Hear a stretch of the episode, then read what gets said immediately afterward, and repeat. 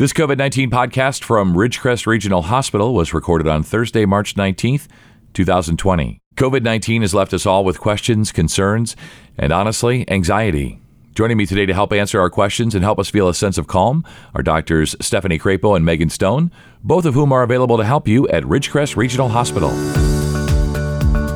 This is the Ridgecrest Regional Hospital podcast. I'm Scott Webb. Doctors, thanks for joining me today. Dr. Crapo, I'd like to have you start by giving us the latest information on COVID 19, both in the U.S. and in California. So, this data changes every minute, but it was updated about an hour ago. So, as of an hour ago, these are the latest numbers. In the United States, we're seeing about 11,000 cases of COVID 19. California has 904 and Kern County has two cases. What's important to note is that we're seeing the number of positive cases increase across the state, and that's the expected pattern of the virus. This is not something that's unique to California. Okay, that's good to know. So, while of course it can be alarming to hear these stats and that the numbers are going up, it's hate to say it this way, but it's kind of to be expected. Okay, so Dr. Stone, what are the symptoms of COVID 19? Because I think there's a lot of confusion out there. Is it kind of like a cold? Is it more like the flu? What are the symptoms of COVID 19? The main classic symptoms that we really want people to be aware of are the fever, cough, and shortness of breath. But of course, as with any viral illness, there are so many other symptoms that can go along with it.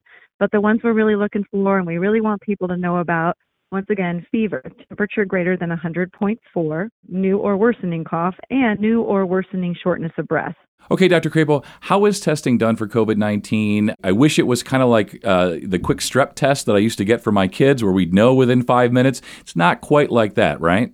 That's exactly right. The mechanics of it is that it's done with a simple nasal and throat swab. And the tricky part about it is that it requires the that the person meet specific criteria set by the CDC and the state prior to the provider even ordering the test. And these tests can have a four to five day delay right now because the across the state we are seeing all of the labs being inundated with uh, with these new tests being ordered. And in terms of the testing, I know across the country I've heard that uh, uh, hospitals are starting to do basically drive up testing. Are they doing that in California? Yes, that has been started in California, and actually, we are starting that process in Ridgecrest. So there's a process for it.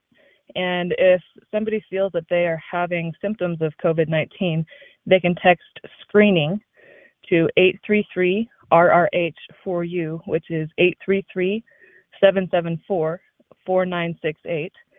And after that text, a triage nurse will call the patient and will review the symptoms and help decide if you should be seen by a provider and if you meet those specific criteria so that you can make an appointment to be tested at the drive up clinic. And we really want to make sure, right, that it, that people don't just go to the hospital or emergency departments requesting a test if they don't have any symptoms, right? That there there is a screening process here, and people need to follow that whenever possible.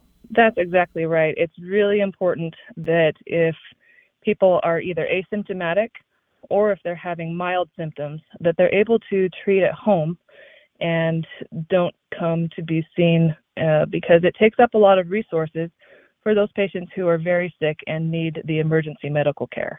Right. We want to save the care for those who really need it. That all of this has put such a stress on all of our systems and, and materials, masks, gloves, hand sanitizer, all of that. So if you're asymptomatic or you feel like it's it's kind of a, a low grade treatable home type of thing, that that's where you need to stay, right? Exactly. And we recommend that if you are having those low symptoms, which uh, I'll just reiterate again, low grade fever, cough, mild shortness of breath please do stay at home and self isolate. Wash your hands a lot. Drink plenty of fluids to get rest. Tylenol for your fever. But again, if you do have severe symptoms, please call or text your doctor, and you may need emergency care at the emergency department, which we can do if you're having those severe symptoms. Yeah, that's great. And definitely don't dismiss severe symptoms. We're learning a, a whole sort of new nomenclature, language with COVID 19, self isolate, social distance, you know, things like that. So, Dr. Stone, what are some ways that uh, we can protect ourselves and our families during this outbreak? Well, first of all, we need to remember the things that are very simple, but we tend to forget, which is what we're hearing over and over. Wash your hands, please, many times, much more than you're used to.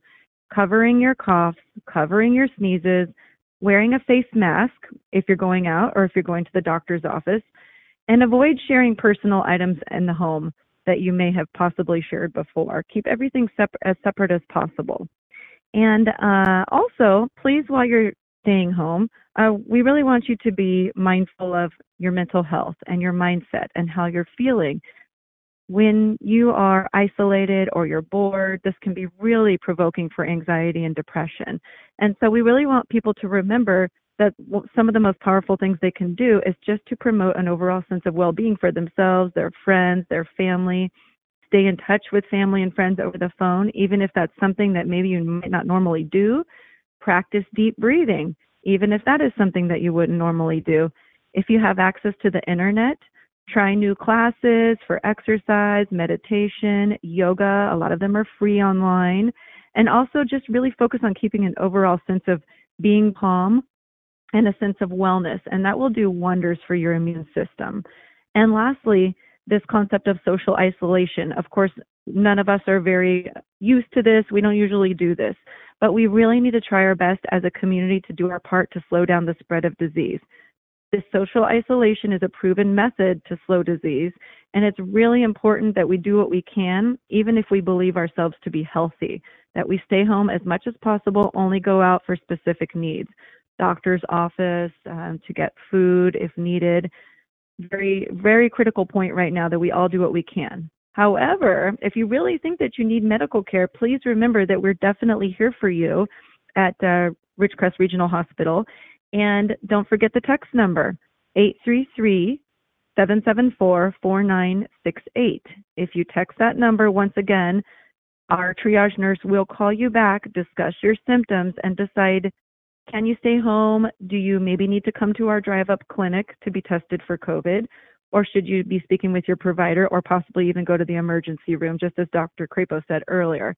So there's a lot of things you can be doing for home. Don't downplay how powerful they are and how important they are. That text service is really cool. Yeah, that, that is such such amazing thing that you're doing, and um, I hope everybody takes advantage of that. Dr. Crapo, last word to you today. Uh, anything else you'd like people to know about COVID 19 and what they can do during this time? I think Dr. Stone said it all. There's a lot that everybody can do from home to protect themselves, their families, as well as the community but also that if we are needed, we are here for you at Ridgecrest and we are here to take care of your medical needs.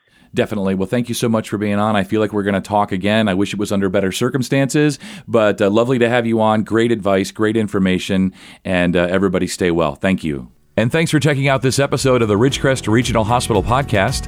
Head to rrh.org slash podcasts for more information. And if you found this podcast helpful, please share it on your social channels and be sure to check out the entire podcast library for topics of interest to you. Thanks for listening, and we'll talk again next time.